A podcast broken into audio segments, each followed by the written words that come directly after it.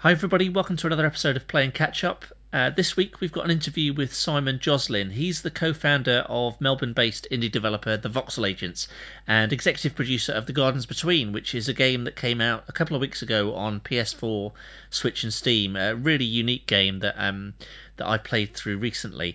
I'm going to be talking to Paul about my experience with the game in depth on a future episode, but um, it, suffice to say, I thought it was really special huge, huge thanks to Simon for giving up his time to speak to me.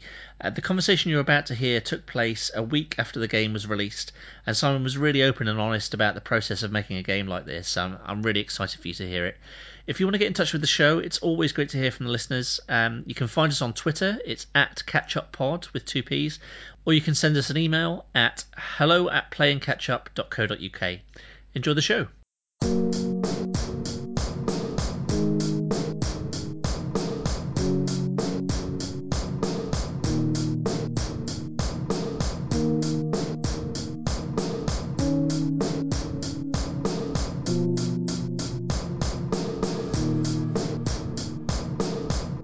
So we're talking a week after the release of The Gardens Between. How has the experience been for you these past seven days? It's been pretty wild. Uh, we certainly didn't expect this kind of response we've received. Yeah.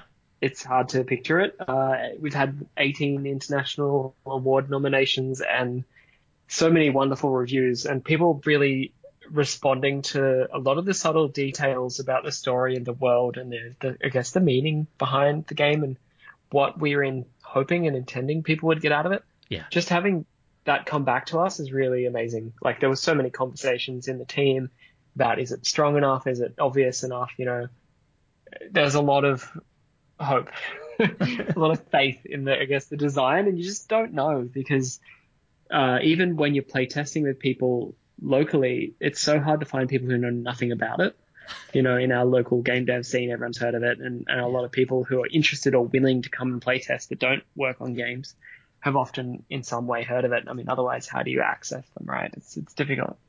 But um, yeah, it's uh, it's been really really good.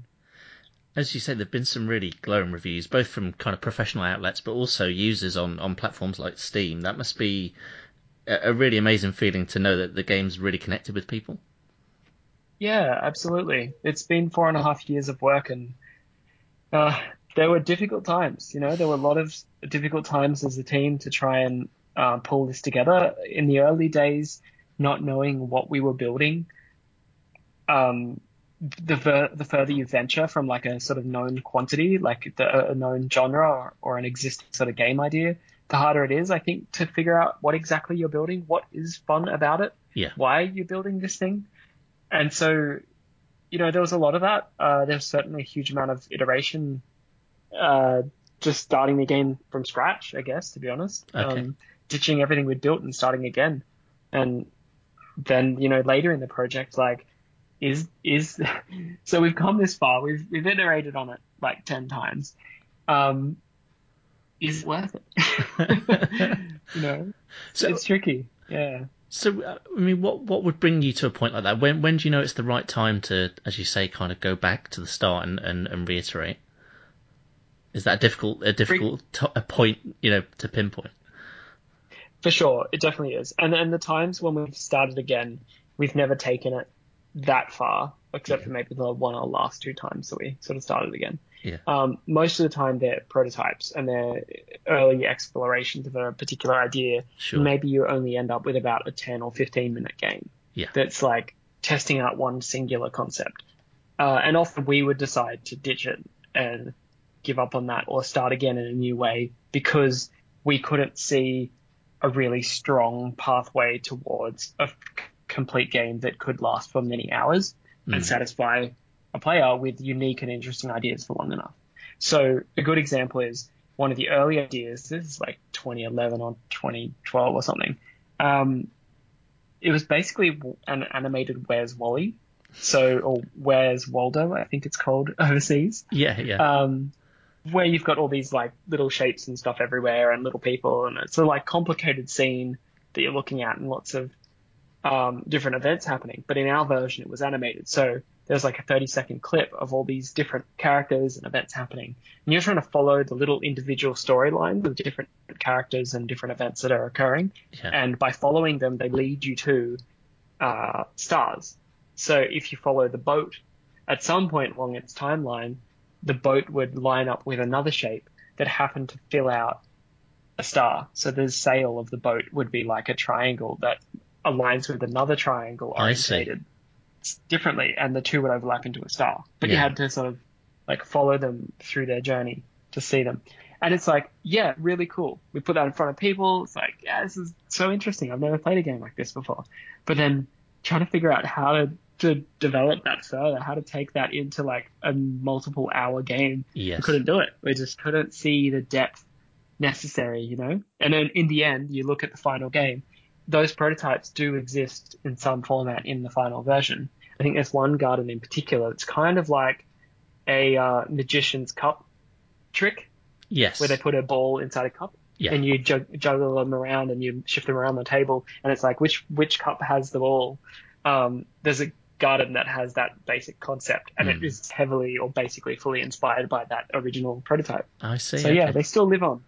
Yeah. What what was the inspiration for the game in the in the first place? Because I mean, you, you guys had a- a really strong track record in, in mobile games with the, the Train Conductor series and Puzzle Retreat. What what made you kind of step away from that for this game and and, and produce something a bit different? Yeah, good question. Um, look, it wasn't super intentional. I would go back to the comment about iteration. Mm. We started with a very early idea, which is basically the Where's Waldo concept and a few other similar related ideas about time moving backwards and forwards.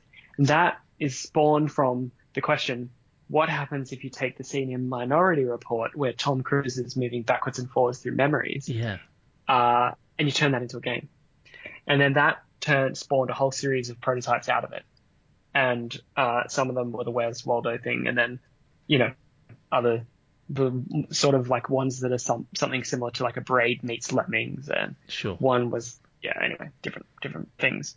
Um, yeah, it began there, and then that's 2011 I think we started, and we realized the project was just way too big. The scope was huge because to make 30 seconds of animated content and to have it interesting and dynamic and unique and have all these threaded stories in the one scene, you know, like it's really expensive stuff to make and it was just well beyond what we could handle. Uh, so we said, we can't do this. It'll, it's cool, but we're not going to do it. And it wasn't until 2014 and that we had the resources and the capability to take it on.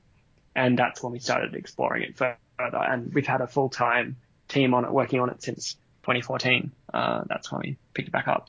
And really, it, as I was saying about iteration, it's really the focus on the, the cool factor that matters to us, not which platform are we going to be on, what Hmm. business model will it be. More just like following the thread, right? Until the, you get to the logical conclusion about where that thread best follows. And um, as we were developing it, we could see that this is really lush and full of detail. It's really beautiful to sit down with and sink into, take your time with, have it on a big screen, especially. So like couch playing and like big screen monitors for computers are a perfect fit for that kind of experience. And also just the willingness to like take more time with it, I think is really appropriate on desktop and console platforms. And so it kind of evolved into that. I don't think we really said we knew what platform it would be at the start, but that's, yeah, a natural conclusion for it. And this, I mean, th this feels like a, an intensely kind of personal story in the game. It touches on childhood memory, childhood memories, sorry, friendships. It really affected me emotionally, kind of playing through it. I felt a real personal connection. Uh, was was that the intention to get people feeling nostalgic? Absolutely. Um, there were team members who suffered some experiences of loss during the development, Yeah. and that partly inspired the story. Mm. And it does have many personal anecdotes or personal experiences woven into it. And I think that it's difficult to make a game with story when you don't draw from your own experiences. Mm. I, I, at least that's how we see it. It's, it would be difficult for us to um, make it genuine or, and authentic without that personal touch. And that's partly why the game includes so many 80s to 90s references to the point where I'd imagine that children these days don't even know what a VHS is. Yeah, yeah. do they get it? I'm not sure that they do, but it's a genuine thing, right? And that's that's an experience that we lived and wanted to share, and it just makes it so much more, I guess, holistic or like co- cohesive when when you are drawing from that natural well of ideas and, and experiences. I'm with you. Yeah, yeah. And uh, I mean, for for a game that has no dialogue, it really tells its story in a, in a poignant way. Was that, that decision to keep dialogue out of the game? Is that something that was made early on? Yeah, uh, we like to think that having no dialogue, having no text or speech, having no direct exposition in the game at all, leaves more negative space for the player to insert themselves. Yes. Because you can read and interpret the environment and notice the details and then apply that in your own way. And I think a lot of people experience a different kind of storyline uh, slightly. Mm. Um, and, and, apply their own experiences to it, which makes it so much more meaningful and purposeful, I think. Absolutely, yeah. When you can uh, attach it back to a real experience that you've had. So that was very important to us. Um, and as well, just noticing that the mechanic of moving backwards and forwards in, through a scene, which all of the prototypes basically shared, it was obvious that really we were telling a story through the environment. Mm. It was about the details in the world. It was about what's happening in the world. And it's not about so much about a single character, but what's it's it's about the whole scene. It's about the context they're in and what's going on. And the the concept of a memory world or like a dream-like space where you're wandering through your memories is just like a really perfect fit for having rich, meaningful objects that relate to the characters and can convey a, a depth of meaning. Mm. And uh, I mean, you touched on it before. You know, obviously for people who haven't played the game yet, you're you're controlling time rather than the characters directly. What was the the thinking that went went behind that decision? Yeah, good question. Um, the the idea about controlling the scene or controlling time, I suppose, comes right back to that early moment. If you look at Minority Report right, as a yeah. concept, it's it's sort of like you can trace that thread all the way through all the iterations. They all shared this concept of a large scene with things moving around rather than directly controlling the characters. And I think perhaps that's what was really fascinating to us because, you know, we're building this game at a time when Braid had been out already yeah. for, I don't know, six years or something. Yeah. That had been done, you know, the ability to play a platformer and control an individual character and then reverse time. That wasn't at all, I don't, I don't think it was the direct inspiration at all, but we always knew that that was there and it was a comparison point and something that I think we said when we had this idea, oh, that feels different. It's not Braid. It's you're controlling the whole scene, and yeah. it's the what happens in the scene that's important.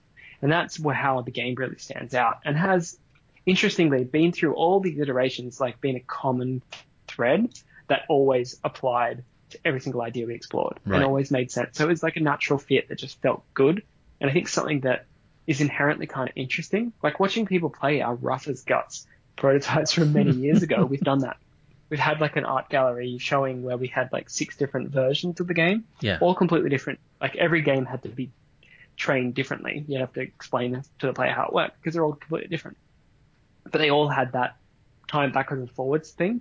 And people would play through every single one of them. They'd play through each and then pick up the next version, pick up the next version. And just watching them use it, you could see that there's something really fascinating about being able to control time, being able to watch the cause and effect of something, then reverse it. And you know, in some versions of the game you could change it, and in some versions you couldn't. And it, but it was always quite interesting, just experimenting with that. You know, in our day-to-day lives, we have no experience with controlling time. It's mm. to the mm. point where we don't even imagine. You can't even really imagine it. There's no parallel. Time is is an immovable concept. I guess it's it's permanent in the way it moves forward what I really like about my playthrough of the game is obviously there the control scheme is the same throughout, uh, but every time you feel like, well, okay, I've, I've played a certain level, I don't really know how how things can change up that much going forward, and at several different points, I had I was thinking I'm loving this, but I hope it doesn't get too samey. It never does. there are real interesting uses of that mechanic throughout, and it's so focused. was that a, a kind of real kind of concern as, as you were developing that you, you want to make sure things are fresh with each of the each of the gardens? Yeah, I think that applies kind of to our studio ethos or our Yeah. philosophy in general. You know, we not really interested in making long, uh, you know, drawn out experiences. Like we really, if you look at all of our games, I think they always focus on a really tight, centralized, focused experience Yeah. and don't really have filler. And it's just something that I think that is interesting to us and also it's kind of respectful, at least from my point of view, and the kind of games I like to play. It's very subjective, but I just feel it's respectful to the player to not waste their time in any way. Yeah. And I think my favorite games can can carry that. It's difficult, obviously, and explains the four and a half years, but Yeah, yeah, um, yeah, I think it definitely was a, a important um, goal for us. And to be honest, like a nightmare to put together. I don't, I would never make this game again. Right. it's too hard. It's Yeah. such a difficult game to make because it's like effectively a one dimensional timeline, right? Like you move left and right through time and you encounter different objects or uh, situations along that timeline. And effectively solving the puzzles is figuring out which order to press or interact with which object. Yeah. And you can move back, backwards and forwards, and it's about the order that you do them effectively. There's so limited possibilities in that space Yeah. that to come up with really awesome ideas that also communicate the story and align with the story experience that the characters are going through, the, the story arc, is just like a perfect recipe for bashing your head against a wall a lot. yeah, Yeah, my wife teases me constantly about the face that I have, the consternation face, and I'm trying to solve or design a puzzle. right. Uh, yes, yes, yeah, I get teased a lot about that. It's interesting what you're saying there about not wanting to waste the player's time, and, and you know that's the kind of ethos of the studio. You must also kind of have been aware that there is a subset of uh, game enthusiasts who see game length as some kind of major measure of um, you know a, a game's worth, uh, you know value for money and all of that. It's not something I personally kind of understand what why people get hung up on that, but some, some people certainly do. As you say, you know, it sounds like there was never a temptation to kind of pad the game out for for length's sake. But w- was that a concern at any point? Look, I think it's a tricky one that we kind of knew we were walking into a trap. Yeah. And we knew we would upset some people. Uh, but as soon as you attempt to please everyone, you kind of are not meaningful to any individual. Like you don't, can't remember the quote, but you can't, um, you can't have impact on the individual when you just bland and try and meet everyone's Yeah. desires. Yeah, absolutely. And yeah, it, it's not something that I agree with. I feel like I have lots of other things I'd like to do with my life rather than be trying to draw the last skerricks of fun out of a 70 hour game. Yeah. Like that's fantastic. Like Zelda Breath of the Wild did entertain me for 80, 100 hours. Yeah. But often I find the longer games don't maintain the same level of pacing and fun. Yeah. And I feel like I'm dragging my feet. And I'm not interested in making that. And I just, I think there's so many fantastic games I've played that kept it short, kept it sweet, right to the point. And they just, they're so much more memorable for me often when they really are concise like that. Um, but yeah, I, look, we talked about it. At the end of the day, you just can't please everyone. And we knew we had something really special and important in the time that we told it in. And it wasn't going to make it better. It was just going to please more people yeah, or maybe not please more people. It was going to please a different kind that we weren't catering to. sure, sure. I'm with you. And yeah, like how far do you have to go? It's like a impossible equation, right? Of course, Like is yeah. four hours enough? No. So is, is six hours enough? Probably not. Is eight? So then like at that point, you've doubled the length of your game with filler. Yeah. Well, and and it's counterintuitive, surely, because it, as I was saying, at no point for me, as I was playing through, did I feel like something was being repeated or, as you say, padded out or, fit, or filler, and surely would have gone against the whole whole ethos of the game. Yeah, I there was this one review which I won't name the author, but they said basically like the team is obviously so creative. How could they be so lazy as to not make more of it? it's like actually logically kind of like doesn't make sense. Yeah. Uh, like we, yeah, it was extremely difficult to make. It was the hardest game I've ever made by far. Yeah. Uh, not only for the one dimensional problem, but the fact that you, to pull this game off, we had to have the entire team extremely capable, extremely well versed across all the aspects of the game, and we had to work on top of each other all the time. And we, and it's not modular. So you can't just like, I build my animation and you build your level, and then we bang them together at the end and the code figures it all out. It's like, you had to, we literally had to do the, each level in passes. So I would, you know, put together the basics, the skeleton of the puzzle and hand it over to the artist who would do a pass and then they would come back to me, I'd do a pass and go to the animator and they'd do a pass. Right. And often you'd be undoing and working on top of each other's work in a, in, and often un, like taking some of their work out or changing it, um, or making it pointless or whatever. And it's like you kind of had to accept that that's just the make game we are making. And so, uh, it, yeah, it, it was a really challenging one to sort of work on as a team as well. And the um, I was going to say about the, the sound design and the and the soundtrack of the game is is a real integral part of it. Was that something early on you felt you really had to nail to to kind of um, bring everything together? Yeah, so in the early days, um, Henrik Pettersson, the game director of this game, I'm I'm not in charge of this game. Sure. Um, he came on and he realized that the art and the animation were going to be super important, and so wanted to get really talented artists in. And he did. He brought on John Swanson. He also realized the story was really important and brought in Brooke Maggs, the narrative designer, Yeah. and also realized the sound would also be super important.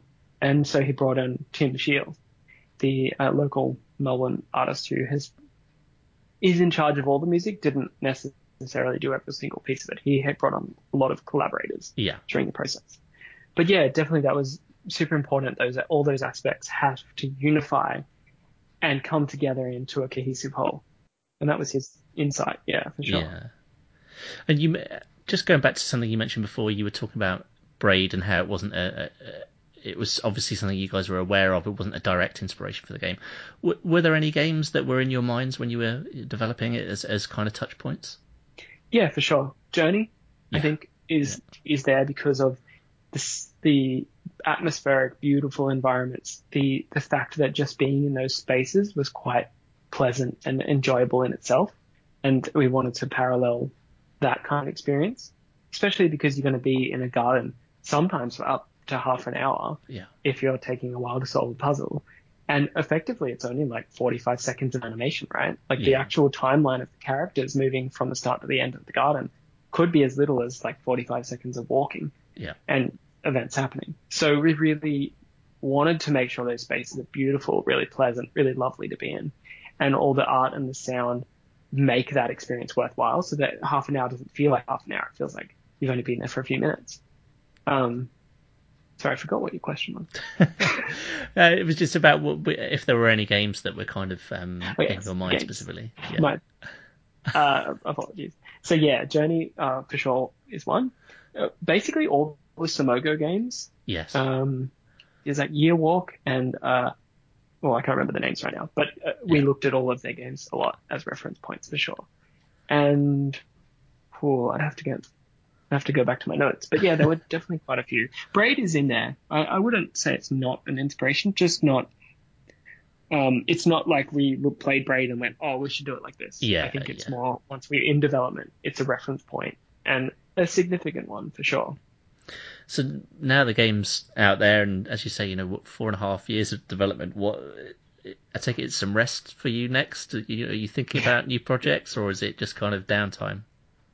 Yeah, we're taking it a lot easier for sure. Um, so Matt and I, as the founders of the studio, are sort of taking on a bit of a new model, or it's kind of a thing we've been playing out for about four years, like working towards, which is that we want to move towards more of a, a film production model, Okay. whereby we figure out the project, take it take it through the sort of pre-production phases and understanding what it is you're trying to build because we always create something completely new and you know different. We like to innovate and in a way hurt ourselves with bashing our head against walls trying to figure things out. Uh, it's just what motivates us. But um, you know that takes time and, and we don't want to be pressured during that phase with like a big team and having to try and keep everyone busy. That's just a recipe for stress when you're trying to run the studio, but also solve creatively what it is you're trying to build. Mm. So we want to move to this film production model where um, we bring people on once we understand the project better, and then we can employ the very specific people who naturally fit and complement and can take that vision way further. Yeah. Um, so that's sort of what we're thinking in terms of the studio level stuff. And yeah, there's definitely ideas that we've chatted about and things we're really interested in. I could see us continuing to make mobile games. I could see us continuing to make console and desktop. I don't really see too much difference on a technical or creative level. It's more scope and scale and perhaps size of production. Mm. But some of our ideas are more appropriate to some and more appropriate to others. Um, I, I, have an idea for a, a, project that would be completely new and strange for us, which is to make a game that supports or, or enhances the streaming viewer relationship, Okay. where the two work together, or Oh, have some interesting. relationship, which I think could be really fun. Yeah. Uh, but I, I don't actually watch much streams. I've only started watching them with this game, this launch, and like getting involved with a few streamers. And so it's a bit of a new world to me, but I think that could be really fun. And just like a dynamic that I suppose hasn't really been played with before that could be interesting to toy around with. Yeah. Um, and then like we really enjoyed working on Train Conductor as well, and I think there's other games in that sort of vein that could be that could come from us in the future. Yeah. I don't imagine we'll be likely to make another very emotionally heavy, as artistically driven title as this. Um, that was really something that was led by Henrik and John and Brooke in the early days, Sure. um, as they began to explore this like time manipulation concept. That was really things that were important to them, and, and they led that. You know, that they're responsible for the, all the brilliant things in the game. I sort of came on a lot later and Yeah. helped out with the level design, and and I was overseeing it maybe from the start. But um, yeah, I think we would Matt and I are a little bit more mechanically interested, focused. So you can see the the de- the manifestation of that, I suppose, in Train Conductor, which is has very little to no story.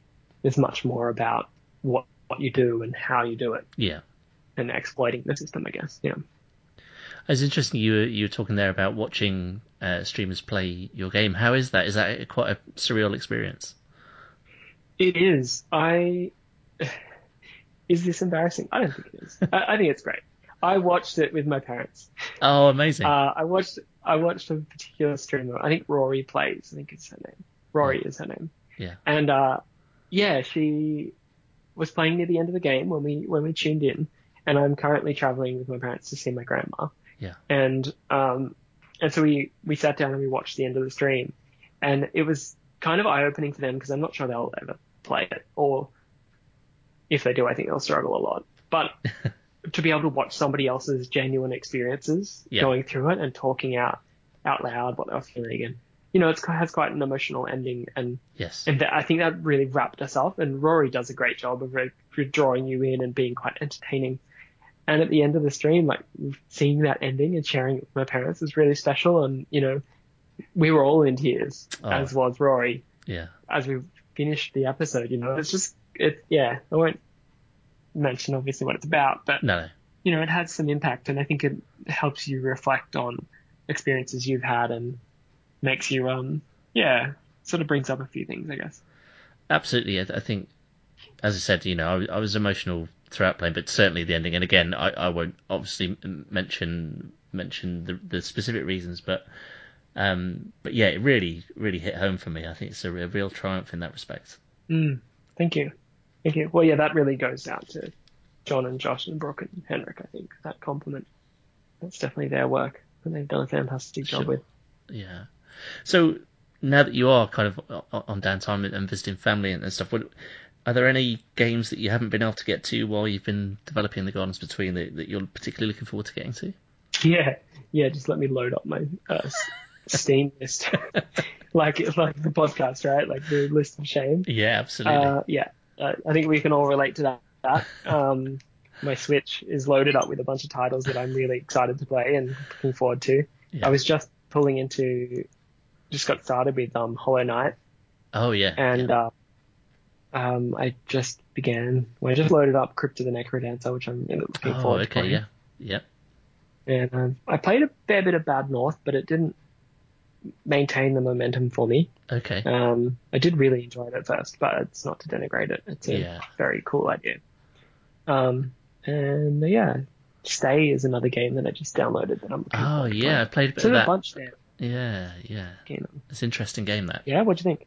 Yeah, I've Yeah. I've I've only played a, a, a little bit, but it's definitely compelling. The the whole idea of, you know, you the time you're away from from the keyboard is is seen in real time. Yeah, it's it's quite a That's right. fascinating the concept. hook. Yeah.